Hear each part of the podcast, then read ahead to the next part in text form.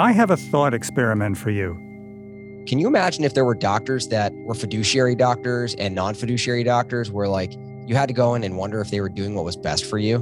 Like that doesn't exist. And the reason why is because every doctor has to take an oath saying that they're going to, you know, do what's best for their patient. These ideas of beneficence and autonomy. And in the financial industry, that is not required.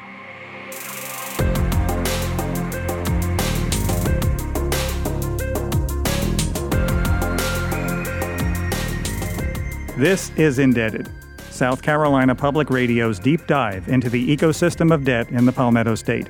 I'm Scott Morgan. In this episode, a look at the sophisticated, overcomplicated ways people with assets can lose them. I'd like you to think of this episode as a bit of a departure, because I want to challenge your empathy. See, there's something everyone you're going to hear from in this round has that most people throughout this podcast don't options. These are people with assets and homes, good credit, and successful businesses, exactly the kinds of people we turn our backs on when we hear they're in financial trouble. But I want you to keep something in mind people who have a lot have a lot to lose. And nothing brings predators to a froth quite like prey with a lot of meat on its bones. Financial predators can smell the newly well off before the ink even dries on their first checks and very few professions paint such a bullseye for those entering it as medicine. When we graduate from med school, we all take this Hippocratic oath. But what you need to understand is that when you get out in the world, there's no Hippocratic oath for the businessman. This is Dick McCoy. Full disclosure Dick and his wife Jan are donors to the ETV endowment, which is largely what makes this podcast even possible but they're also both retired pediatricians who live in Rock Hill. And Dick's right. People in the business world, and that includes insurance salesmen and financial advisors, do not take an oath to first do no harm. Now, there is some effort to get a kind of Hippocratic oath for certified fiduciary advisors, but very few of those working as financial advisors are certified fiduciaries. The point Dick is trying to make here is businesses are not built on the concept of letting you keep your money especially when the business of that business is money. So there's not always a motivation to put your interest first. You need to understand that these people are wanting to sell you something, but is it something that you really want to buy? And of course, they recognize that physicians are well compensated, higher income, and so they focus their attention on these young folks who are coming out. They want to be their friend, their financial advisor, and they sell them things that maybe are not in their best interest. Things like insurances, investments, annuities, junk stocks. All sold to what Dick says are people who really want to believe their new financial friends are looking out for them. We do come out with a big target on our chest and we're, we're very vulnerable because we're very trusting and we just can't believe that someone would take advantage of us.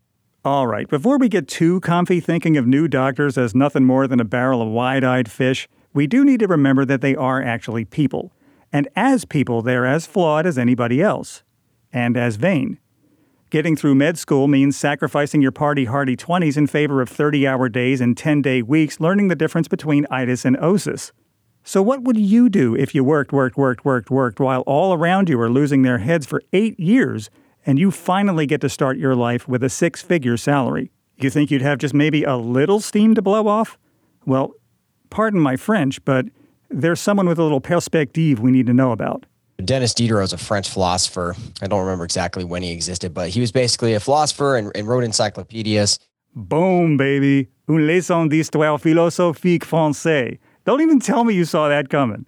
In his essay, he he warns people about the sudden contamination of wealth. This Russian empress purchased all of his encyclopedias, gave him some, you know, instantaneous wealth, and uh, also gave him this red, you know, scarlet dressing gown, which was nicer than the one that he had. And so when he kind of put it on and had this new, you know, onset of money, he all of a sudden felt like someone wearing such a gown would need a better coffee table and a better mantle and a better, you know, rug in the in the living room. Okay, so let's get a little perspective on a perspective. Denis Diderot was a wealthy Enlightenment age philosopher who wrote a lot of entries in France's groundbreaking Encyclopédie and died just prior to the French Revolution, largely overshadowed by Voltaire. Jimmy Turner, on the other hand, is still very much alive and living in Winston-Salem, up in North Carolina. He's a professor of anesthesiology at Wake Forest University, but like Diderot, Jimmy is a bit of a philosopher himself. He frequently speaks and writes books as the physician philosopher, counseling physicians, new and not so new, how to not succumb to what's become known as the Diderot effect. It's the same phenomenon you see in athletes and actresses and entertainers that you see in physicians when they go from making sixty to sixty-five thousand dollars a year to making two, three, four, five hundred thousand dollars a year.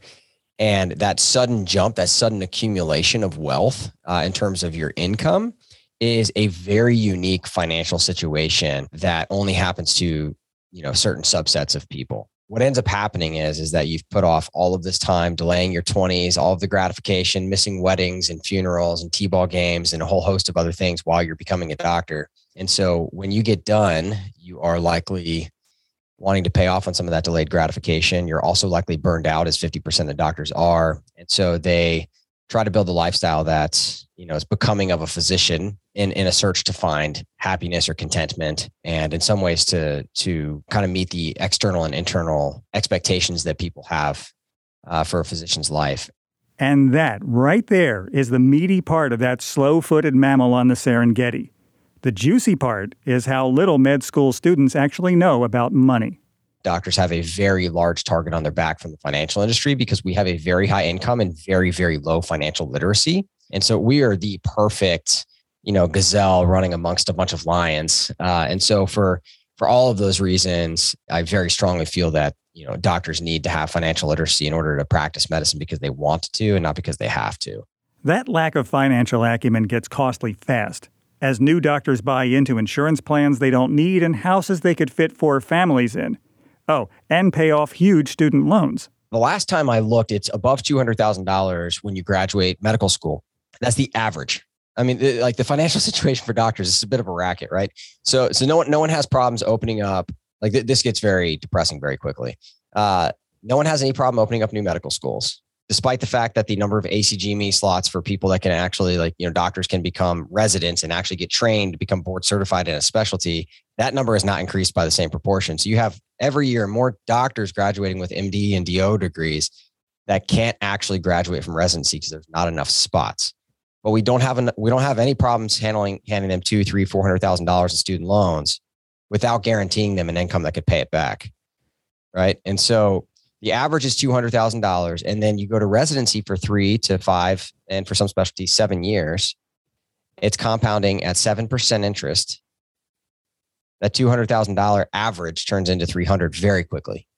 Okay, let me just take a moment to make the dynamic of inverse principle really clear, because this is the reason I'm asking you to rethink your empathy. The fewer options you have, the lower your income and credit scores get, the higher the interest is likely to be on any money you borrow to, say, pay for food or utilities. And that's how less wealthy people end up mired in debt. The more options you have, the higher your income and credit scores get, the lower your interest rate is likely to be on any money that you borrow for, say, a mortgage. And that's how wealthier people end up mired in debt. Jimmy? The second that you graduate residency and you can show someone your anticipated paycheck that you've now signed a contract on, man, banks will fall all over themselves to lend to you, but they'll lend you money that you can't afford. It's the other way around where they're like, well, we know that you have a relatively secure paycheck. And so, yeah, we'll, we'll, we'll lend you you know, uh, a very large bank loan. And, oh, and by the way, since you're a doctor, there's 0% down. Now, the problem to that is that, you know, something like 50% of doctors change jobs in the first three to five years that, of their first job because you know, medicine is broken. Uh, and so for a whole host of reasons, doctors don't typically stay in their jobs. They, we move around a good bit. And so now you got to come up with eight to 10% of that house's worth in order to sell it. And you didn't put any money down and you still have your three hundred thousand dollars in student loans and your you know hundred thousand dollars in auto loans, and you very quickly you know have five, six, seven hundred thousand uh, dollars. You need to pay for your malpractice tail. I mean, the, the number to to move becomes uh, for some people unmanageable to the extent where a doctor may stay trapped in a job financially because they can't afford to leave. According to the Kaiser Family Foundation, South Carolina licenses about 14,000 physicians exactly dead center among total physicians per state in the U.S. And in the event that you want to go to med school in South Carolina, a four year Doctor of Medicine degree will run you anywhere between $166,000 or so and about 390, depending on where you go, and depending on whether you're from here when you enroll.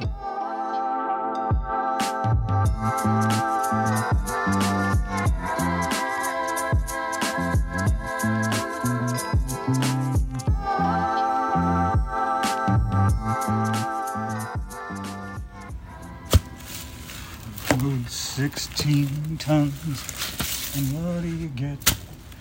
Another day. Sometimes I think pirates had the right idea. Get your hands on some loot, sail someplace nice, and bury it in the ground.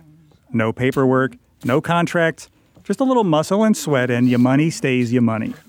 Long as you remember where you put it, of course. Alas, the days of something as simple as sticking money in the ground for later on are gone. Financial transactions are complicated these days, especially when you're trying to leverage your money for something involving contracts. And it doesn't matter what for. There's going to be page after page after page of obtuse paperwork written in a language you probably don't speak. You, you know what the LIBOR rate is? I do not, but I do know it affects your mortgage rate. Anyway, meet David Maxfield. David's a professor of consumer law at the University of South Carolina. While he says contemporary financial systems have their advantages, chiefly that they allow for upgrades to homes and lifestyles that people never used to have access to, the mechanisms that keep markets moving and people accessing those brand new U's are increasingly intricate. The financial products that allow you to do that are phenomenally more sophisticated than they were. Now it's like, well, here's these 65 products, and here's like a you know, interest only adjustable arm. And I mean, how many pages do you think that contract would have been back in 1930 when you wanted to buy a house? It'd be like a page or two pages. I'm, I'm going to loan you this money and you're going to pay it back, okay? How has that happened? So is it a lot easier to fall into the trap of like, I really need this or I really want this? Sure. Is it much easier to get into trouble trying to come up with the means to do it? Yep, because the products are fantastically more complicated mortgage backed securities, subprime loans, tranches. It's pretty confusing, right? Does it make you feel bored or stupid? Well, it's supposed to. Wall Street loves to use confusing terms to make you think only they can do what they do. Or even better, for you just to leave them the f alone. Thank you, dashing Canadian export Ryan Gosling, for that line from The Big Short, which, if you haven't seen, by the way, I can't recommend enough. Like, seriously good movie. And what a line, right? I mean, who'd have thought cinema could so handsomely sum up why financial contracts are so purposefully dense? But it does. I'm still going to let David break it down for you, though. In car leases, there is a, something called the Consumer Leasing Act. When you lease a car, that says they have to tell you how they're going to calculate your early termination penalty, and it has to be like clear and reasonable and stuff like that and and there was one of the major finance companies was doing things when they were telling you how they were going to do it where like instead of saying like let's just say that we're going to multiply x times 4 they would say we're going to multiply 2 over 2 times 2 times 2 you know they were just basically like making the equation or the calculation intentionally much more difficult so it was like to the point it was like mystifying and you and me are not the only people who wouldn't get it I had this paralegal a long time ago. His husband was getting his master's in statistics. And I'm like, can you figure this thing out? And he's like, he looked at it and he looked at it and he looked at it. He's like, no.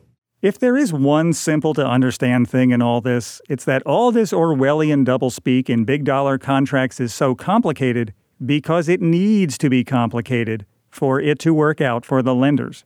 Because lenders know you can't pay back a $200,000 mortgage by your next paycheck, so they need to craft contracts to reduce their risk in lending over a long time, which is where you get our old friend front loaded loans.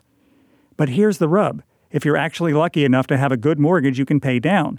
You being a responsible borrower who doesn't keep re indebting yourself doesn't make lenders any money. I mean, you're not a customer if you're not paying a bill, right? And this is why, if you're a real, genuine, responsible borrower with even modest money and assets, you keep getting advertised at for things like, say it with me, homeowners, refis if you look at the financial industry, like what what am I going to sell you? Let's here's a guy who's like satisfied with his house right now. He doesn't want to buy it. And I mean, if he did sell his house and he had that money, he could buy a house identical to it right now. So you, your situation hasn't really changed any. But what's changed is your perception of your wealth has changed and your wealth on paper has changed because you get a bunch of equity. So if I'm going to make money off you in some way, the only way I can, one way I could do that would be to refinance you. In some way, can get you a better rate. You get some of that equity out and do something with it. Maybe you build a swimming pool, right? Or pay off your credit card debt with it. Hey, real quick. ConsumerAffairs.com last summer found that 36% of homeowners report credit card debts specifically due to general housing expenses. So doesn't that just make refis extra tempting? Now, David's not down on refis. He says there's often a reason to do them as a mortgage payer. Maybe to shorten the life of the loan or to move from an adjustable rate mortgage to a fixed rate mortgage. Just know that when a deal for several thousand dollars can save you money, somebody else is making money on that deal, and almost certainly at your expense. It's called nickel and diming, even if you're moving sawbucks and benjamins instead of coins. And I suspect by now you're wondering where South Carolina fits into all of this. Well, where we usually do, unfortunately, in the bottom half of states. A 2021 report from the credit bureau Experian found that South Carolina is one of only a few states where median mortgage debt is more than the median home value. I'm going to say that again because that really reels me. The median mortgage debt in this state was higher than the median home value last time anybody checked. Now, that's a statewide look, of course, and not something that happens to every homeowner, but it is another part of the answer as to why South Carolinians live with such unusually high amounts of debt per capita, even if they have the means enough to have options. Another Experian report found that the average mortgage rate here in South Carolina went up by almost 16% between 2017 and 2022. Not the most, but hardly the least. Meanwhile, phrases from South Carolina realtors like housing affordability conditions fade as mortgage rates push monthly payments higher started showing up a lot in 2022, as the housing market finally found its stasis after quite a rocket ride post pandemic boom.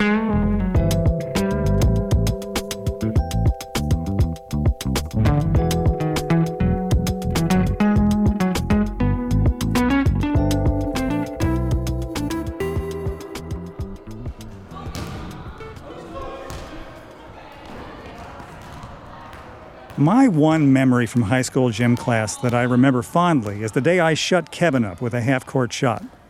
It was also the moment I spent my one. You know, please, God, let me have this one, I'll never ask you again. Well, that was mine. Half court shot, one throw, 60 people watching, all net. Totally worth it. Still don't regret it. But that was the pinnacle of my basketball career. If you're not a high profile individual, people aren't beating down your door to represent you. Jermaine Johnson's basketball career peaked a little later than mine. He didn't quite make it to the NBA, but he did make it to the South Carolina House of Representatives. He also played professional basketball in Mexico, Europe, and South America, following a pretty stellar run at the College of Charleston.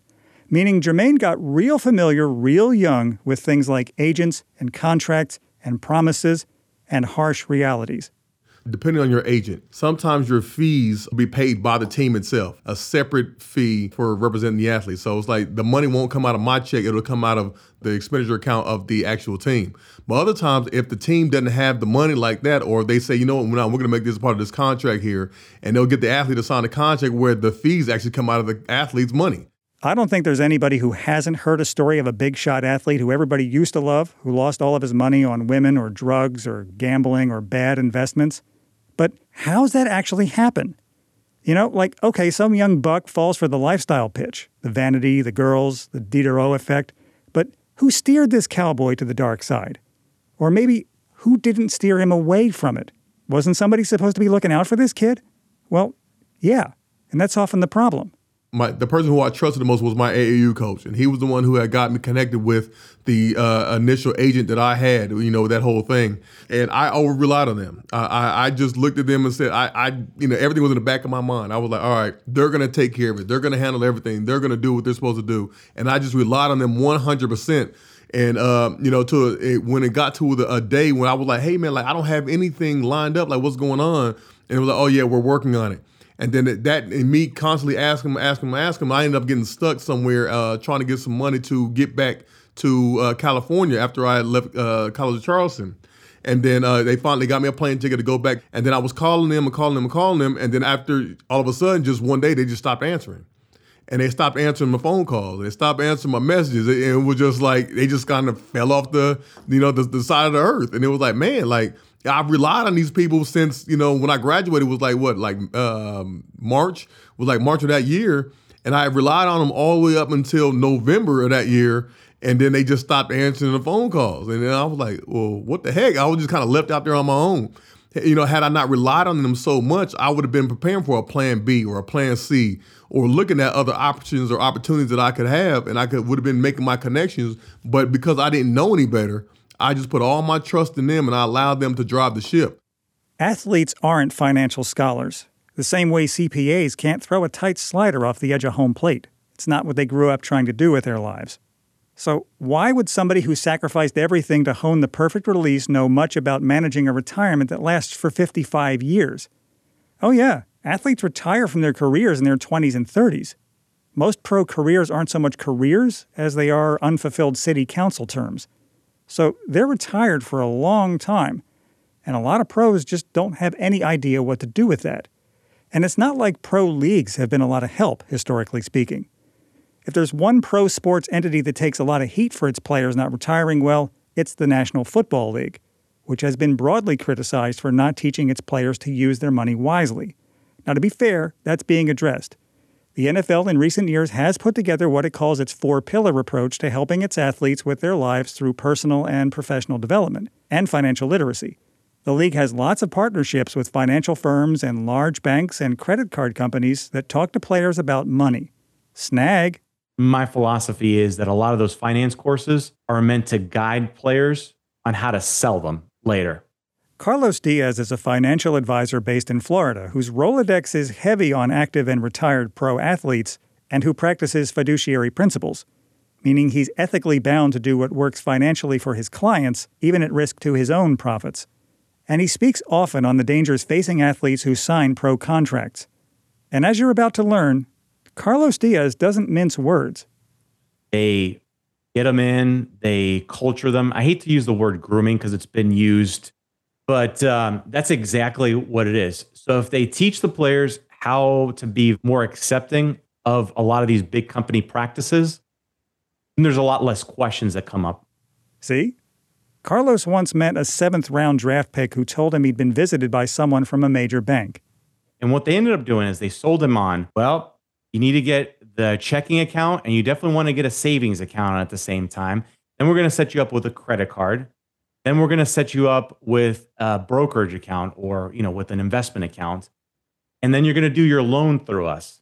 And it's like, wow, that that's a lot of selling going on there. And Carlos says he sees this starting with promising players in college and even high school when we have conversations with rookies or potential rookies that are coming in, they've already seen presentations from a lot of the big firms that are out there. They've already had conversations with individual advisors, and they're hooked on the whole idea that it's a big company, they manage a lot of assets, they're there for me. And if for some reason something goes wrong, we can sue them because they're a big company. That's the opposite that you want. Big companies have a lot of large law firms that are there shielding them and that are settling your case potentially for one tenth. Let me let you in on a little something about me. My job, this job, the one you're hearing me do right now, is sacred because my work is governed by the covenant of public trust. If I break that, I don't deserve the privilege of your faith in my integrity. And by telling you that, I'm tipping my hand. Trust is the most important commodity I know because trust is the most important commodity I think we have and anyone who violates it for their own gain is someone I will never miss when they die. So you might say I think trust is a pretty big deal. Because the reason it exists is because someone has something that someone else needs and is helpless to fight for on their own. Can you see where I'm going with this? Guys know they've been browbeaten so much now that they need an agent. They've been browbeaten so much now that they need a financial advisor. They need someone to help them control their money, right? Guys are so afraid now of becoming a statistic that they are now trusting these guys wholeheartedly. And I think the pendulum has swung the other way. Jamar Nesbit was a guard for the South Carolina Gamecocks back in the 90s. Oh, and you know, he also was 11 years in the NFL and he won a Super Bowl with the New Orleans Saints, but Carolina. Anyway, Jamar is now a business consultant living in Charlotte, the city where his NFL career began with the Panthers back in the day, and he's touching on something Jermaine Johnson and Carlos Diaz were getting at how athletes of decades past used to be left to their own devices and almost invariably screwed up their huge paychecks because they had no guidance to do otherwise. The pendulum swing Jamar is talking about is the growing over reliance he sees among pro athletes who put all their faith in the integrity of professional advisors who were really good at presenting a specific image to players. Now we're just trusting people who claim to be this, who may work for such and such company, who have these, you know, investment deals, who these sorts of things. The pendulum has swung so much now that, you know, now it's not the guy just spending all his money, it's the guy in poor investments. It's the, you know, financial advisor who is embezzling and stealing the money. A gentler way to say what I was trying to get at earlier about trust is that trust is sacred, and that's exactly what makes it the most exploitable virtue we have. There's a reason that the only one of Robert Greene's 48 laws of power that cannot be salvaged if broken is the one about reputation, because loss of reputation is about the loss of faith and trust. And there's a reason Dante put Judas in the lowest level of hell with Lucifer eating his face. Trust is sacred. Betrayal is profane. However, enough stories about exploitation of athletes have appeared by now that something positive is developing. Young athletes signing with pro leagues or signing name, image, and likeness or NIL deals in college are bringing backup. Now, guys are employing teams where, yes, I have a financial advisor, but I also have a lawyer. Or yes, I have an agent, but I have a fiduciary that's in a completely different organization. And so now there's checks and balances. So guys are becoming more intelligent. And I think this NIL thing, for as bad as it is, you know, that people feel it is for college athletics, what is also doing is showing them or showing guys or preparing them two, three, four years earlier the benefits of understanding what money is and how to manage it, how to keep it, and then being able to research the people that you're going to employ to help you keep your money. I can't give you any actual advice on how to manage your money. I mean, I could, but if I knew what I was talking about with investments and asset classes, I'd have money. What I can say is that if you do have assets, investments, a med school degree, or a possible NIL or pro league contract on the horizon, Consider talking to more professional advisors than the ones who are presented to you when a big paycheck is waiting for you on the other side of that signature. I might also suggest you talking with a certified financial fiduciary, because those are the financial guys who are actually trying to get a Hippocratic oath standardized for their profession. The only trouble, of course, is finding one, especially in South Carolina, where there's a grand total of four agencies listed among the rolls of the National Association of Certified Financial Fiduciaries. On the next episode of Indebted, we come to the end. Our final episode, taking a look at the ways some of South Carolina's lawmakers, nonprofits, and even lenders are trying to address our state's complicated debt problems. When we think about predatory lending, our history here in South Carolina has not been a good one. Um, and I just think that while we've tinkered around the edges on this issue, there was still much work left to do. What this legislation does is attempt to finish up some of that work. Solutions. Next time on Indebted. Indebted is a production of South Carolina Public Radio, made possible by contributions to the ETV Endowment of South Carolina. Our producer for this series is A.T. Shire, executive producer Sean Birch, our fact checker is Keelan Bailey. I'd like to thank our guests, Dick McCoy, Jimmy Turner, Dave Maxfield, Jermaine Johnson, Carlos Diaz, and Jamar Nesbit for clarifying some insanely complicated things. And of course, my special thanks to you, dear listener, for spending some of your time with us. If you want to know a lot more about the debt picture in South Carolina, you can find all episodes of this podcast at southcarolinapublicradio.org slash indebted, where you can listen, re-listen, and share as much as you like. You can also always subscribe to Indebted wherever you get your podcasts. I'm Scott Morgan. Have a wonderful day, and remember, be good to the world.